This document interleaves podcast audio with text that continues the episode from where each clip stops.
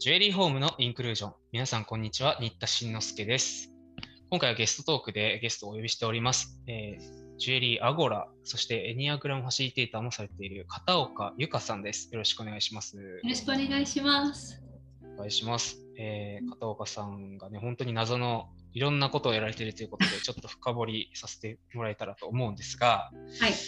まず簡単な概要でいいので、あのアゴラっていうジュエリーの会社の説明を最初にいただけますか？はい。えーそうですね、アゴラは、えーもともと私は33で結婚したんですけれども、夫が、えー夫の両親が小売りと卸のお店をやっていて、そして弟がデザイナーをやっている、あの夫のですね、っていうようなところにお嫁に入って、でそこで、えー今までエステティシャンだったんですけど、やっぱり女性が綺麗になるっていう仕事の、えー一つであるっていうことで、あじゃああの私も今度はジュエリーの世界で頑張ろうと思って、え ーまあ、そこに入ったのがきっかけですかね。逆にそれまでは、あそのジュエリーのこととか、もうゼロの状態で入ったんですか？そうですね。ただ一つうん。共通点は、はい。エステティシャンでそれはもともとメンタル美容って言って自分が女の人が綺麗になるには心が綺麗になるっていうことが鍵だっていうか小学校の頃から綺麗な女の人になりたいと思ってでそれを研究してたところ行き着いたのが心だったんですね。うんそれ、で、えっと、18ぐらいでもうあそっちの道に入ろうと思ったんですけど当時バブルで、えー外見からの綺麗さはあったんですけど中から心の中から綺麗になるっていうところはなくてで、うんまあさっきもちょっとあれしたんですけどジョン・ロバート・パワーズっていうアメリカの女優さん養成スクールっていうところに入ってそしたら心理学の、えーえー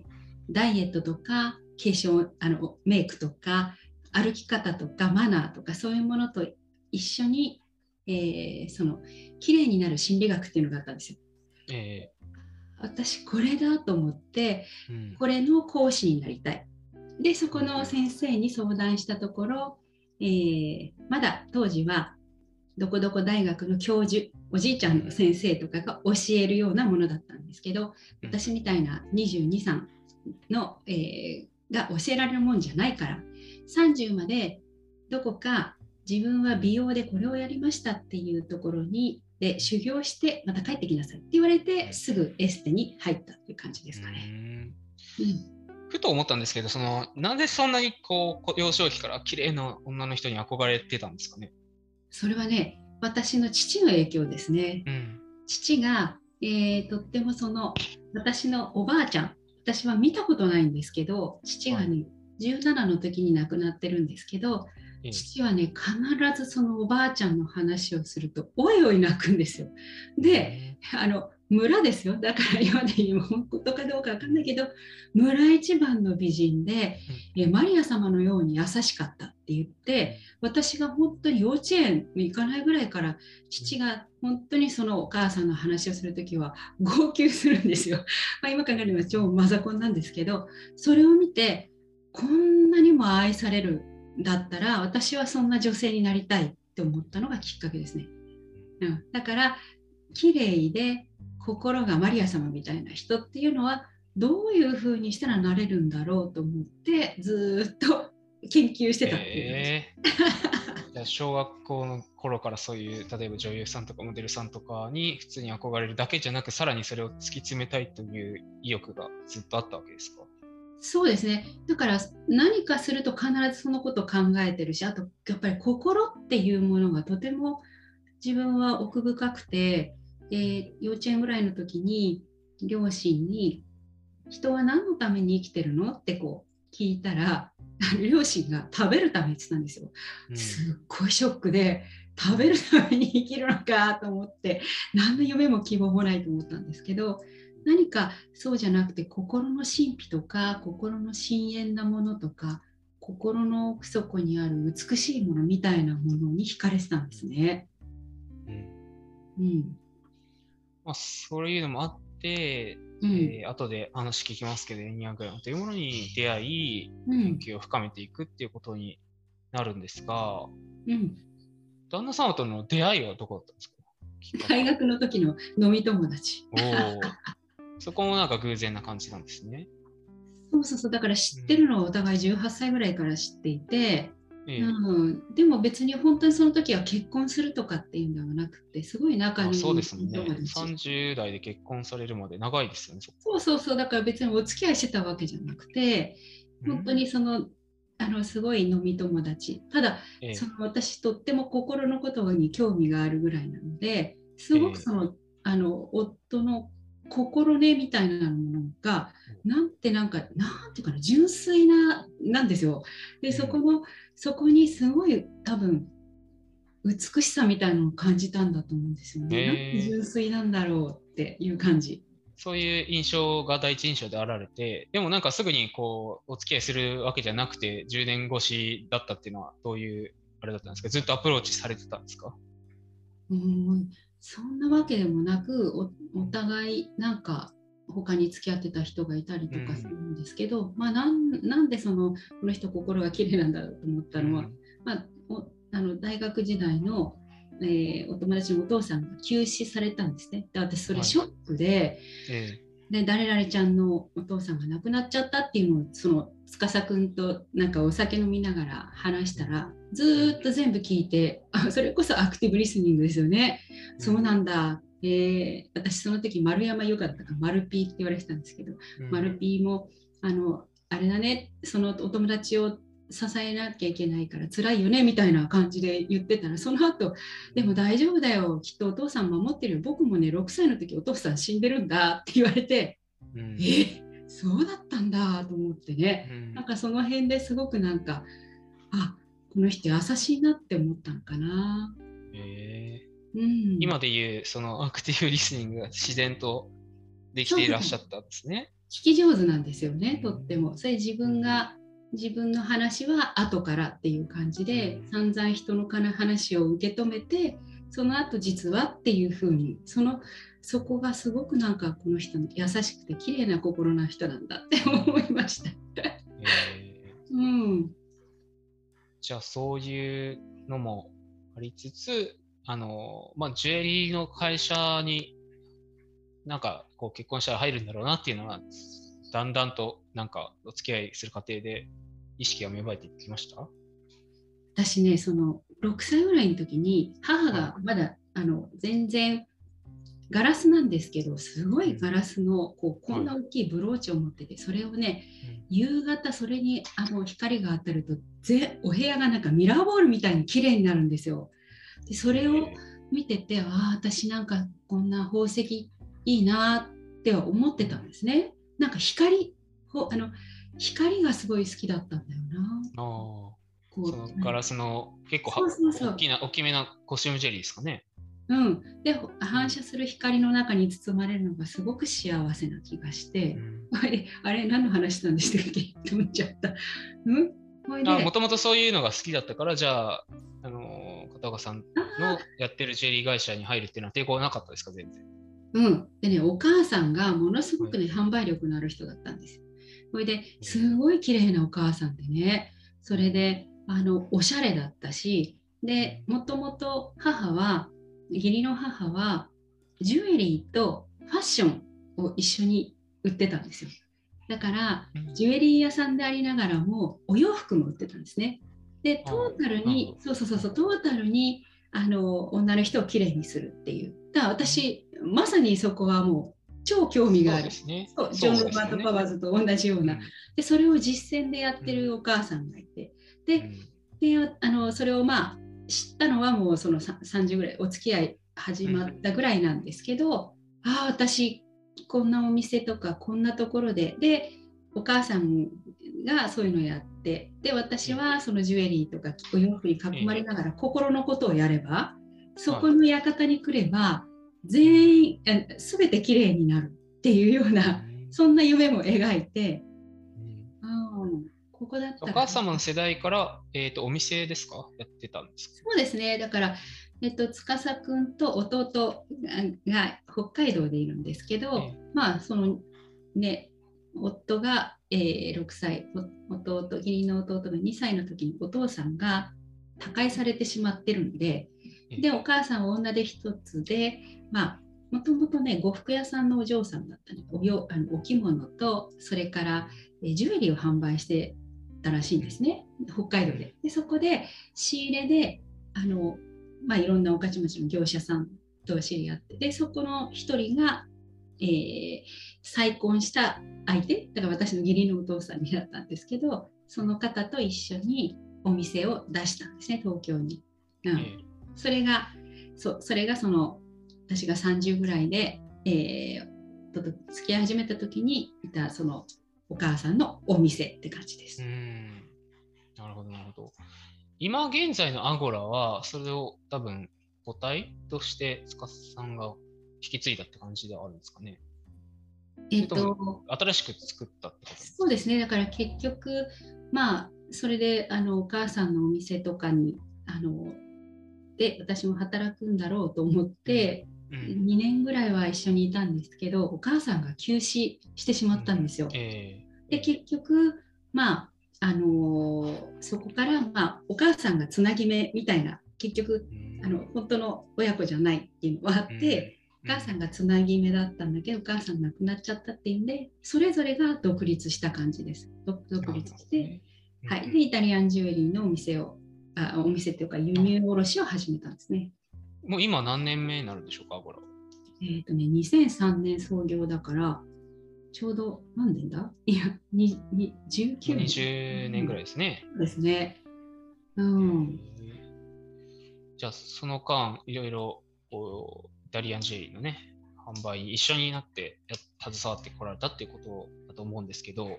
なんか販売の、まあ、相当な時間今でも経ってらっしゃると思うんですけどね店頭とか百貨店に、うんうん、どうですか？ご自身としてはあなんか向いてるなって思うのか今までずっと大変だったなって感じだったのか。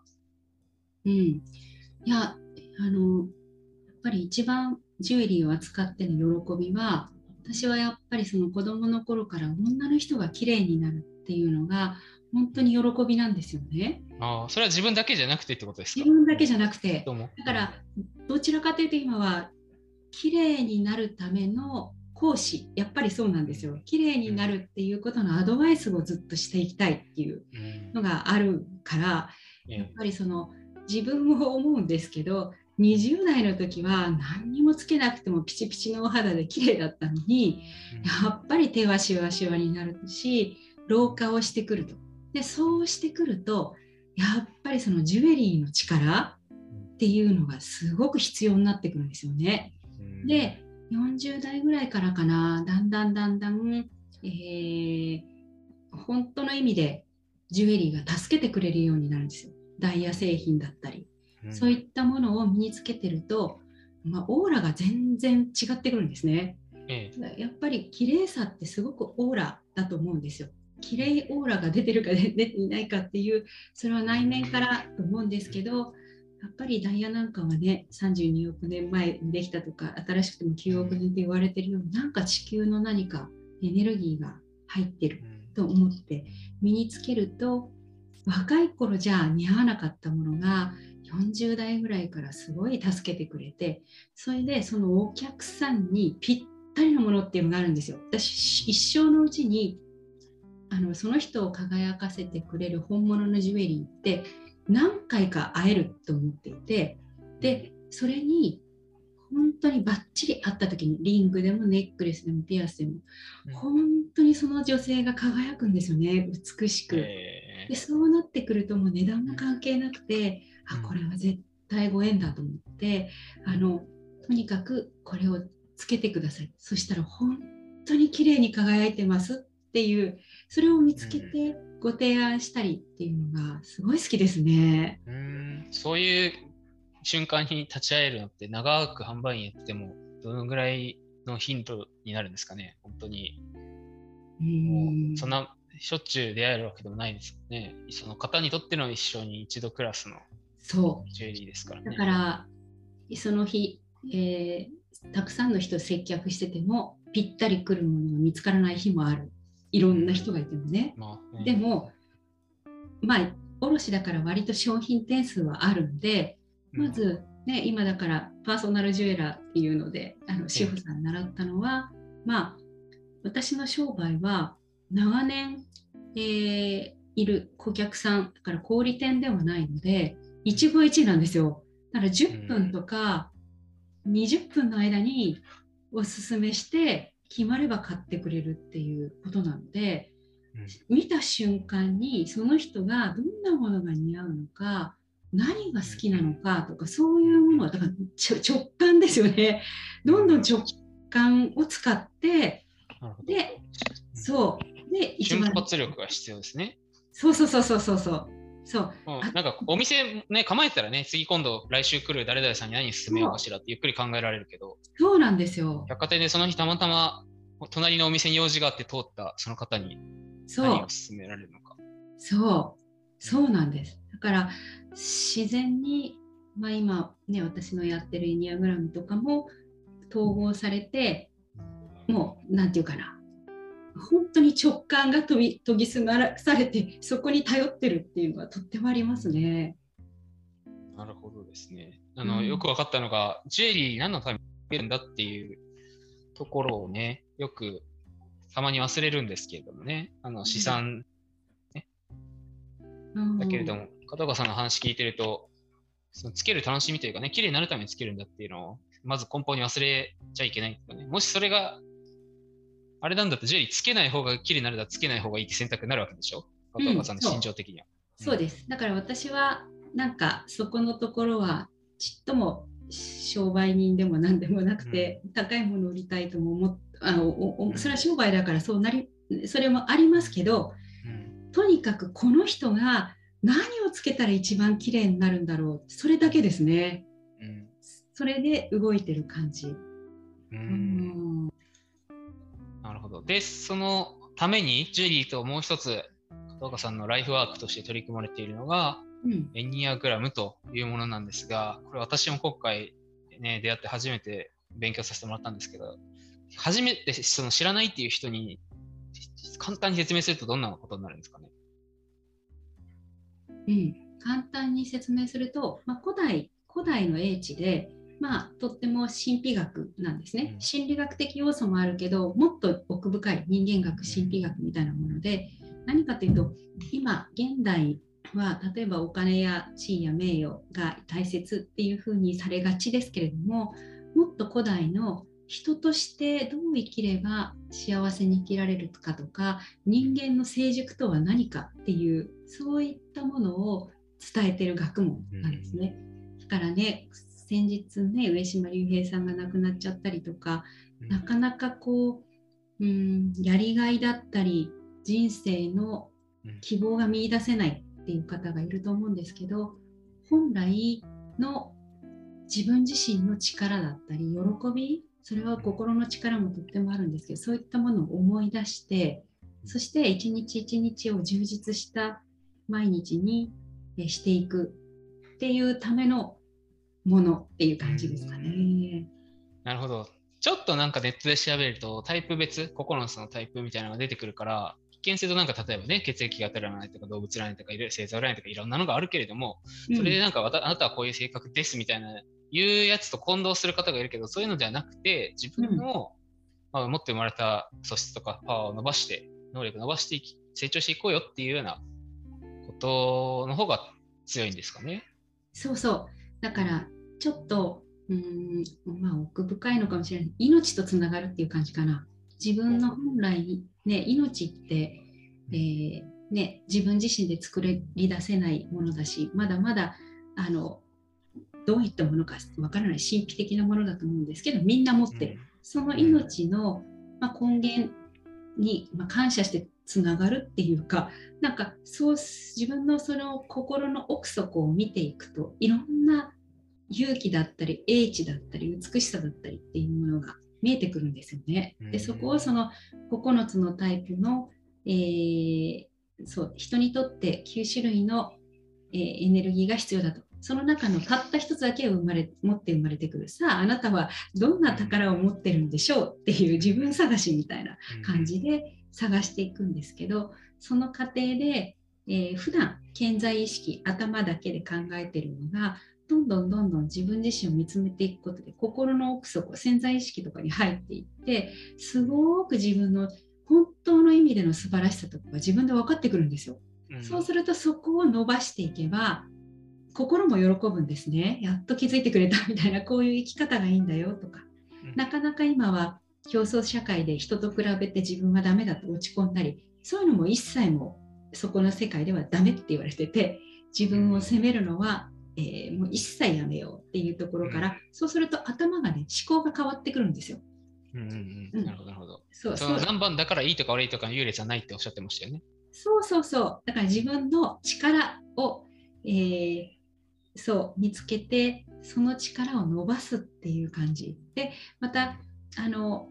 そう、こんなことを知らないから、みんな自分の正しさで一生懸命頑張って生きてますけど、自分は自分で正しい。だけど、他の8通りの正しさがあるんだっていうふうに分かれば、うん自分もすごく誇りを持ってし自己主張できるけど他の8通りの意見っていうのも謙虚に聞けるようになるから結局何ていうかな性格が丸くなるっていうか成熟するっていうかそういうふうなことにもつながっていくんですよね。なるほど、なるほど。自分としてはこれが正しいんだと思ってたけど、でも違う考え方もあるんじゃないかと思えるようになるっていうですかね。そうそうだからえ円から考えましょうっていうんだけど自分のたった一つのことから考えるんじゃなくて全体から考えればあこういう見方もあるこういう見方もあるだけど自分はここは主張したいとかいうのがとってもこう広く見られるっていうことですかね。なるほど、なるほど。なんか、そうですね。高さんは多分もともとどうやったら綺麗になるんだろ う、内面から綺麗になる、どういうのなんだろうって入ったけど、なんか、もうさらには最近ではあれでしたっけ？その、例えば子供に自己肯定感高めるにはどういうふうにしようかとか、そういうことも考えてらっしゃるんですよね。もちろんですだからやっぱり本当はね子どものうち例えばねいじめとか、うん、もうやっぱりね、うん、研究すれば研究するほどやっぱり小学校中学校高校とかその頃の心ってとってもデリケートなんですよね。で辛いことをダイレクトに心でぐっと捉えてしまって学校行けなくなっちゃうとかそういった時には私はエニアグラムの視点を本当に教えてあげたいって思っていて小学校後半ぐらいから読める、えーエニアグラムそしてそのいじめられた時にどうするかとかいじめってどうして起きるのかっていうのをあの、まあ、それこそ絵本だったり簡単な文章でっていうのはあのこれから出版していきたいなって思ってます。うんあ、そうだ、出版といえばね、ちょうどあの本去年ね、出されたので、そのちょっと紹介も簡単でいいので。はい、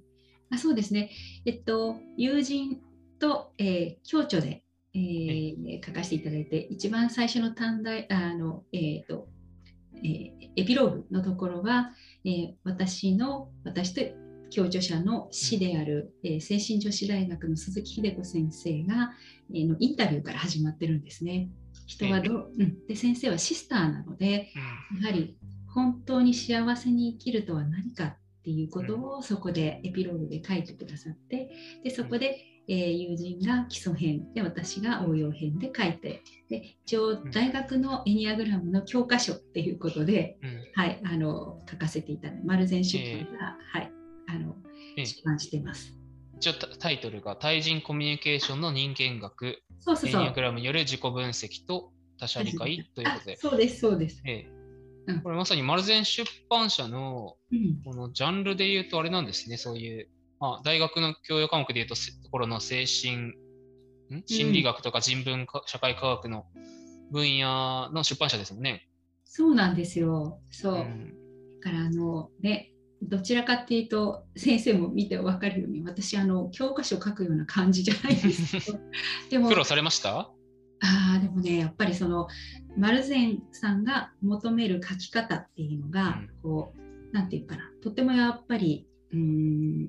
私の今の右脳派ではない左脳的に書かないそうそう。そうきちんと体系的にロジカルな教科書だなと思いました、アカデミックで。ですね。あそれは本当にあの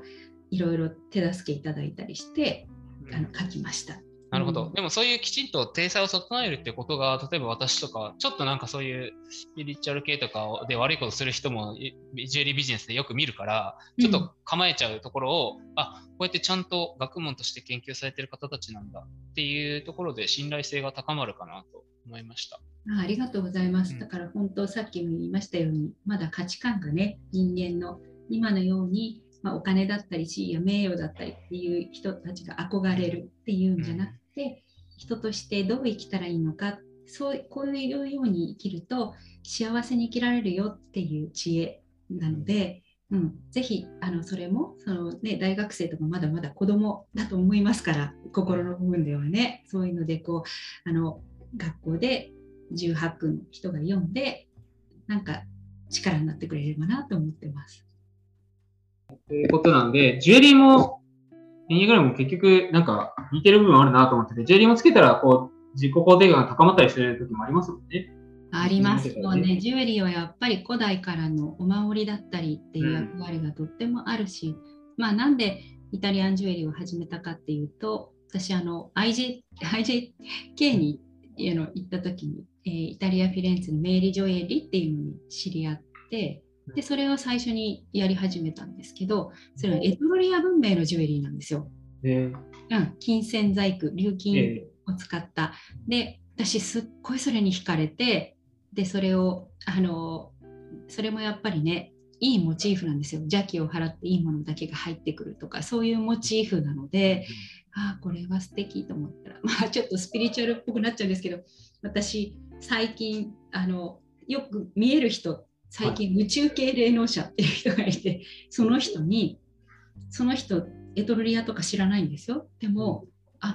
片岡さんってエトロリア時代に生きてましたねって言われたんですよ。エトロリアのそう。でエトロリアの時にそのやっぱりエニアグラムを教えてなんかジュエリーのそういう